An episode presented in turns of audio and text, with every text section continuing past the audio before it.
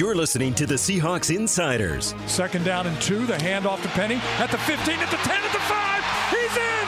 Touchdown!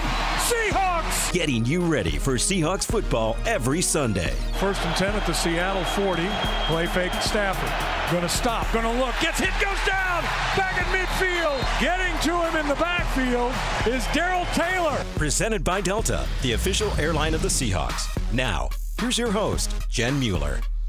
Welcome to another edition and another week and another chance to talk about Seahawks football and John Boyle. Perhaps more importantly, another chance to get a leg up in the standings. I'm looking at this NFC West and I cannot believe where everybody is at. It's wide open. I mean, Pete Carroll touched on that this week of like, look, Seahawks aren't happy at two and three. They know they've had a couple opportunities to win games that got away from them, but the good news is nobody's running away with this. You know, the defending Super Bowl champions are sitting there at two and three. Also, you've got, uh, you know, San Francisco's got the lead at three and two, but obviously you're right within striking distance of them. So everything's out there for you still. That's the good news. And then we'll get into, you know, there's some stuff they got to fix to, to get those wins. And in true Pete Carroll fashion, you know that he is measuring the season in quarters, and this season has not gone according to plan, but there's still reason for optimism. It's been hard. It's been hard for teams to get up on top of the, the you know the, the, schedule here. So,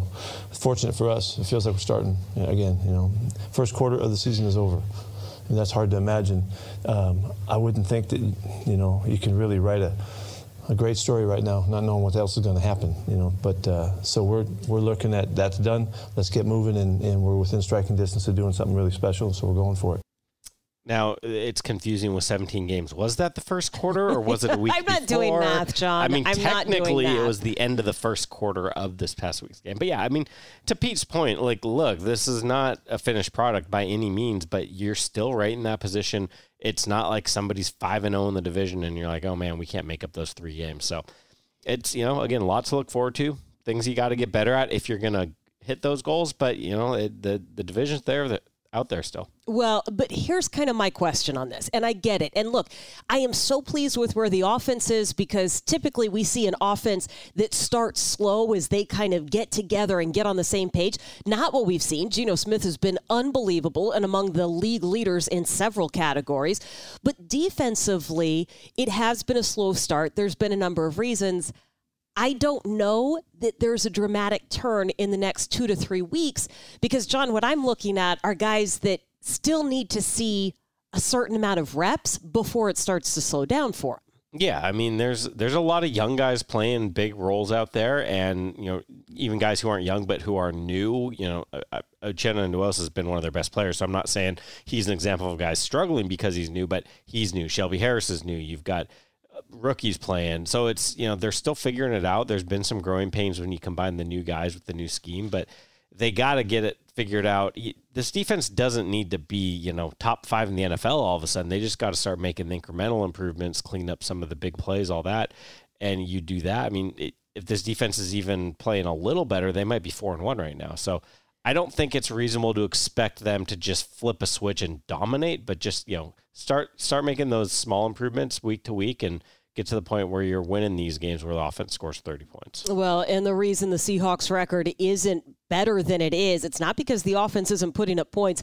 Defense has allowed 111 points in the last couple of weeks. They are allowing the most yards per play in the NFL, 6.6, most yards per game, 430, and the second most points at just over 30 a game. So when you look at that and you see that they have not turned that corner, you wonder what kind of an impact a guy who's been around the team now three different times can make with Bruce Irvin.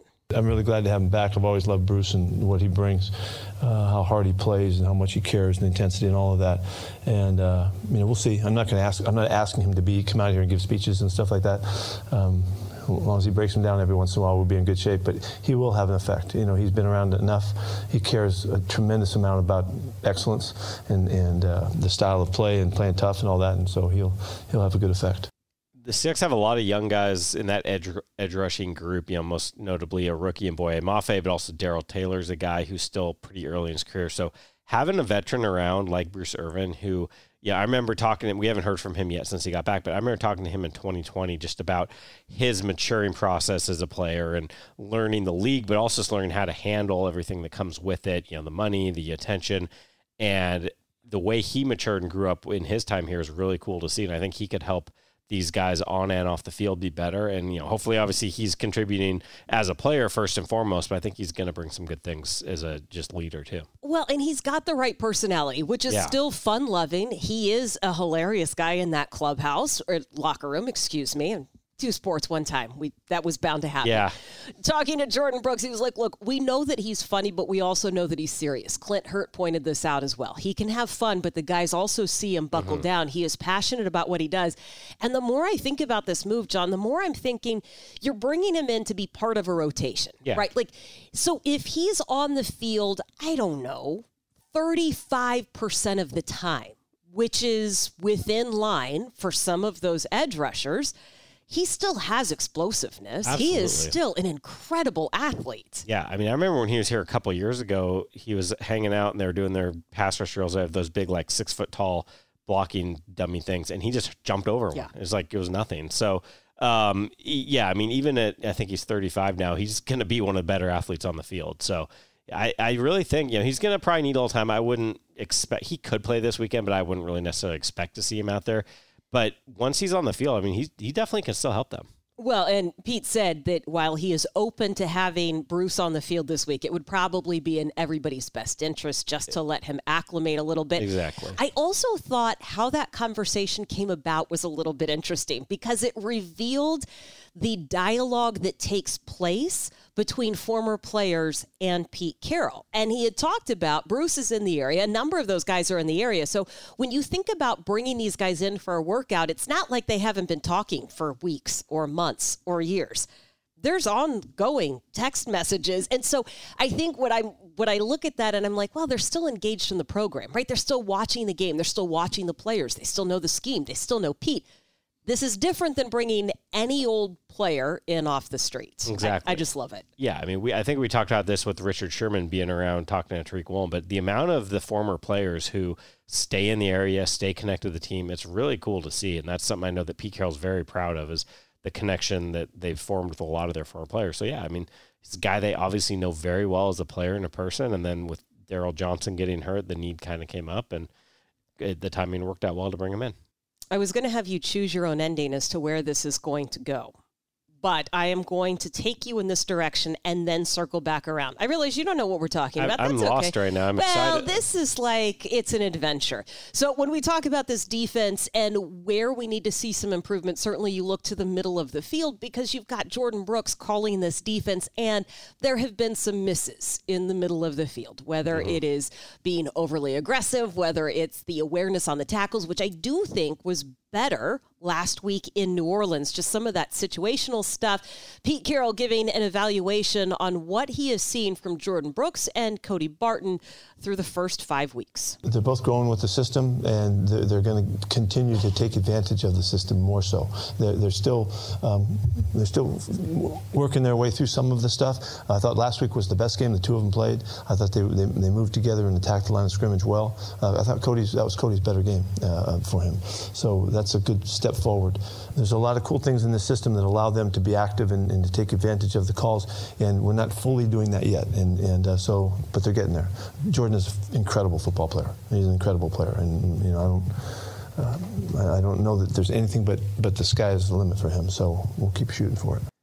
you know, Clinton Hurt had similar assessments of look, it wasn't perfect last week, but those two did as as a group play better together. Um, it you know, again, there's things they need to clean up, but it's good to at least see some of that improvement. And it's it gets skewed because they can do things right for most of the game, but they keep letting these big plays out. And I mean, I go back to you know, you asked Pete Carroll at the peak of their defense is like what makes good defense, and he always starts with don't give up huge plays and stop the run. And those are two things they haven't done consistently at all this year. So you clean some of those things up, and, and, you know, it, people kind of laugh like, "Oh, they played one of their best games, but they gave this and this up." But really, it's they're evaluating you know the whole body of work, and over the course of this many plays, a lot of it was better. But again, you got to get some of those big plays out of your game. Well, and 235 rushing yards allowed. 112 of those were to, to Taysom Hill, which you could argue there should have been some better recognition there. But you take those out, you're dealing with running backs. The Arizona Cardinals, a lot of injuries at that position. Mm-hmm. Three running backs hurt in last week's game. We're kind of waiting to see how that shakes out just a little bit.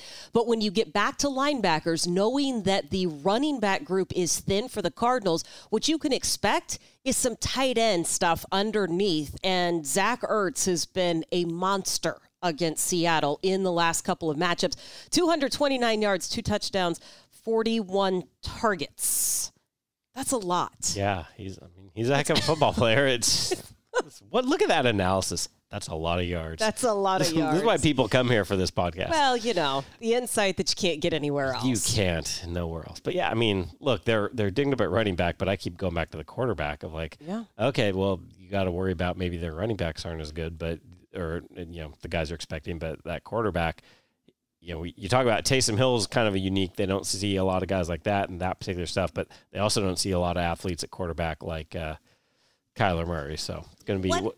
What did Clint Hurtt say I about him? He just looking that. He said he's like up. a punt returner with a with a cannon, with for, cannon an for an arm, or a so. bazooka yeah. for an arm or something. So yeah, yeah. I mean that to me is where you know whoever's at running back, it's you got to figure out how to not let the quarterback beat you. Well, and I tell you what, the analysis that folks are looking for on this podcast, how about this insight from Jordyn Brooks, who played for Cliff Kingsbury at Texas Tech? So I was asking about his familiarity and kind of what about Kingsbury and, and Murray and all of this stuff. And, and we went back to his college days, and he started telling me how they ran practices. No warm up for the defense the defense would run onto the field and the offense would go through scripted plays for an entire drive at full speed.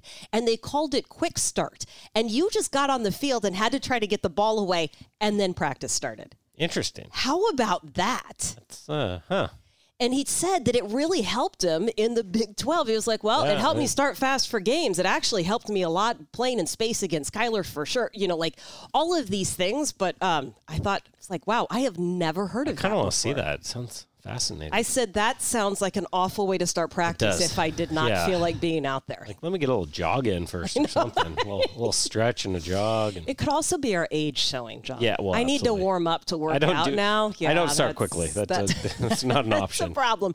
Okay, here's the other side of this conversation. We are bringing it back around, talking about not needing to warm up. You know who else doesn't need to warm up? Tariq Woolen. I am pretty sure that he is that fast anytime that he wants to be that fast. I have been so impressed with him for so many different reasons. And last week, I loved the interception. Third interception in that many weeks, right? Yeah. I did not realize how impressive that was until hearing Pete Carroll talk about it. When a corner's out there playing by, by himself, in essence, whether it's three deep or man to man, his first responsibility is to cover the deep ball. And if there was a coverage that you could call that a corner could cover the deep ball and stop out routes, you'd call it every snap.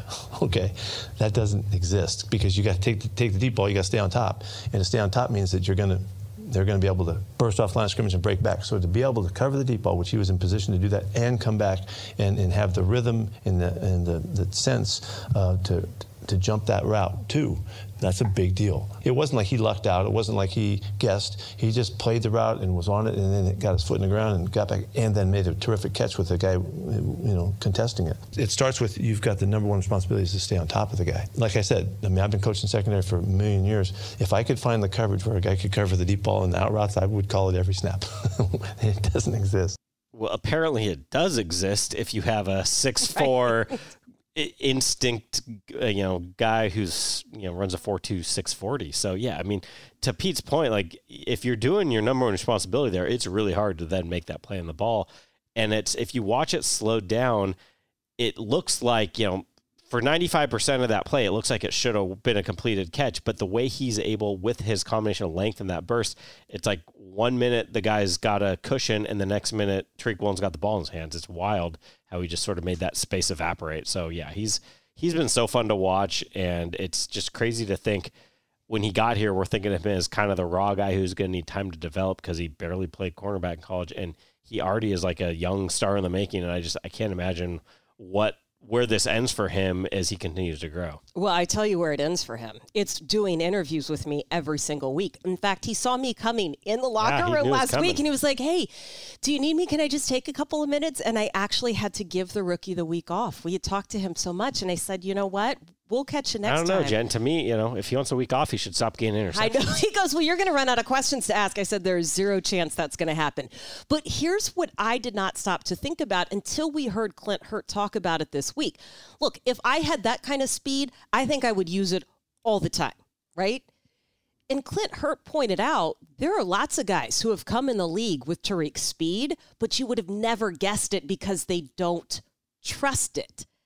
And I never would have really thought about that, right? If you have that skill, then use it. But Tariq is also a different type of instinctual player. Certainly going back to being a wide receiver, Yeah. he can play that more confidently than somebody else. Yeah, Pete talked about that a little bit too. How much that you know goes back to the Richard Sherman comparison of you know just if you've got all those reps at receiver, you recognize things that a, a lifelong cornerback might not see and understand. Of you know he's going to sit on this route here, he's going to do that, and uh, I I did not give Tariq the week off. I talked to him after after the game, and it, hearing him describe that was pretty fascinating. Just the way that you know film studies showed they like to do this. I noticed during the game that he kept doing this, so it was sort of this. You're almost baiting him. Of he plays that bail coverage, he starts off, but he also knows, given the down distance where the six were, that he was probably gonna come back on that route. So he jumped it and made a great play. But yeah, it's there is a big difference between being fast in a 40 yard dash and playing fast, and he's definitely both. Well, and here's what I love this week Kyler Murray has the most passing attempts of any quarterback in the league so far this year. Opportunity. So there should be some opportunity there, is what I am sensing. You know, it's interesting when you look at the matchup, you would think that being back home is an advantage for the Seahawks. You're back in front of the 12s. And then you look at the Cardinals numbers. But before we do, let's get a word from our sponsor. The best stories aren't the ones you're told, they're the ones you live. Meeting people in person, facing challenges face to face, getting out of your hometown and your comfort zone. Delta knows how important it is to see a different point of view from a different point of view. So, for those who want their own story to tell, Delta Airlines has a world full of places to start. Delta, the official airline of the Seahawks. You love you always love being back home. You don't want to ever give up a chance to play in front of the 12s. But to your point, Arizona is a weird team in terms of their home and road splits. They can't win at home this year, and even last year they struggled at home. They're 2 and 0 on the road this year. Last year they went they won 8 of their 9 road games. So I mean this team is just it's very night and day how well they play road and home obviously it, when you talk to Arizona fans, they're frustrated they don't win at home, but when they go on the road, they have a lot of confidence coming in here. And obviously, the history of this series, both teams have played better on the road for years and years. So, uh, you know, I don't necessarily think there's a huge thing to take into that for how the Seahawks do anything this week, other than just you know you're getting a very confident team coming in here. Well, and they are really confident when they get into the red zone. They are converting 56% of their opportunities in the red zone into touchdowns. Seahawks, meanwhile, 38% of those. That's kind of dropped in recent weeks, which is a little bit surprising. And then you take a look at some of Seattle's touchdowns. They're not even getting into the red zone, mm-hmm. like the one that we saw from Geno Smith to Tyler Lockett on Sunday. I'm all in, you know, and, and we were trying to bring him on and, and figure it out how, how far Geno could take it, and there's no doubt, you know, we don't have any hesitation, and that's using those opportunities to, to trust and go for it. I mean, they aren't always going to work out like that, but because of the way we believe they're going to work out like that more than they're not, you know, because we'll go for it and we'll, we'll cut our guys loose and count on our guys to make their plays. I mean, that's tremendous trust in the protection. Mary slid up in the pocket so beautifully to, to get that done. The protection was, was perfect, but it's also making that throw. That's he's been around those kinds of plays. He's seen it. He knows now, and, and he, we're not restricting him at all. And we trust that he's going to make the right choices, and so that gives us a sense that we can keep going for it. You know, we're we're pretty efficient right now. You know, and we're, it's getting done. So um, hopefully we can keep growing. Jaden, you said the one to Tyler Lockett. You're going to have to be more specific. That's true. There were two beautiful deep balls to Tyler. Lockett, but the one that Pete's talking about there was end of the half. Clock's running down. You're already in range of a long but not you know a makeable field goal, and I believe they're at timeout. So you're in that situation of if you're going to take your shot there, everything has to go right because if you get sacked half ends, if you complete a pass in the middle of the field, you might not get the ball spiked before the, the half end. So you're really putting a lot of trust, not just in Geno, but that whole offense to do things right. And man, he just made a fantastic throw. As Pete Carroll said in there, felt the pressure, stepped up in the pocket beautifully, just delivered a strike. And Tyler Lockett did what he almost always does when the ball comes away and made the play. So yeah, it's, I mean, obviously you want to be better in the red zone, but it helps if you're scoring from 35, 40, even 50 yards out like they did in that game. Yeah, absolutely. And I talked to Shane Waldron last week and just kind of asked about that relationship with Geno Smith. And he said, you know, the thing that you forget is that he's seen a lot of football. Mm-hmm. His catalog and inventory of plays that he can go to is really significant. And I think we do discount the time that he spent as a backup. And I know that not all backup quarterbacks treat that role the same way. Shane was really complimentary of how Geno stayed in the game planning and stayed in the games. And he said, This is not a fluke. Like this yeah. guy has been around the game a long time. And it, when you see him make plays like that, you go, Oh, yeah. Yeah, th- this is a guy that has plenty of experience. It, yeah. it really is. Because, yeah, to your point, even if he's not on the field as much as he wants to be, he's learning. I mean, he's played under some great quarterbacks and Russell Wilson, Philip Rivers, Eli Manning, a whole bunch of different schemes over those years, different coordinators. So he's going to just have this great catalog of things he knows about the game that we're seeing it all on display, and it's it's been really fun to see. It has been really fun. I feel like every week we talk about Geno Smith. Every week we should be talking about Geno Smith when he leads the league in completion percentage and he is uh, passer rating. 113.2 also leads the league. Yeah, it's. it's I should have taken. I should have. I should have. There's a lot of things that I should have looked harder at before the season started, and I started making predictions for these things. But I have looked at this matchup enough to have two things that I want to see happen on Sunday that will lead to a Seahawks win. But do you want to go first? I would love to, and All I right. feel like we're. What you got? I feel like I've been hitting this too many times, but the well, defense. If they don't listen to you, you're gonna have to do it again. The, I just need the defense to get the big plays, and not even. I'm not talking their explosives of 16 yard run, 12 yard or 16 yard pass, 12 yard run. I can live with some of those, but just get the 30, 40, 50 yard. They've given up four plays of 50 or more yards in the last two games, so no, nothing over like 30, 35 yards. If you give up some smaller explosives, I can live with that. But get the huge, massive plays, especially the touchdowns. Get that out of your game.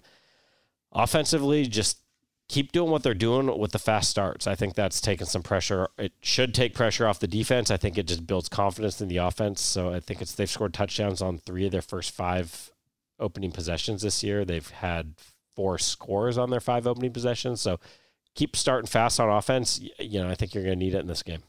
I am going to say this. The Cardinals have turned the ball over just five times on the road since the start of last season. It is one of the reasons they have been very good on the road. I'd like to see a takeaway. I'm going to get greedy, and I'd like to see that takeaway from Tariq Woolen because he could be the first Seahawk player since Brandon Browner to have interceptions in four straight games. Is he going to have to do an interview with you if he yes, gets he absolutely okay. got one week off, and then we're back on track. Here's the other thing: I would like to see Seattle run more plays. Just 49 plays last week. I'd like to see that in the 55 to 60 range, and get Ken Walker the third going in place of Rashad Penny. That's what we've got this week for you. We will see you next time with a brand new edition of the Seahawks Insiders Podcast.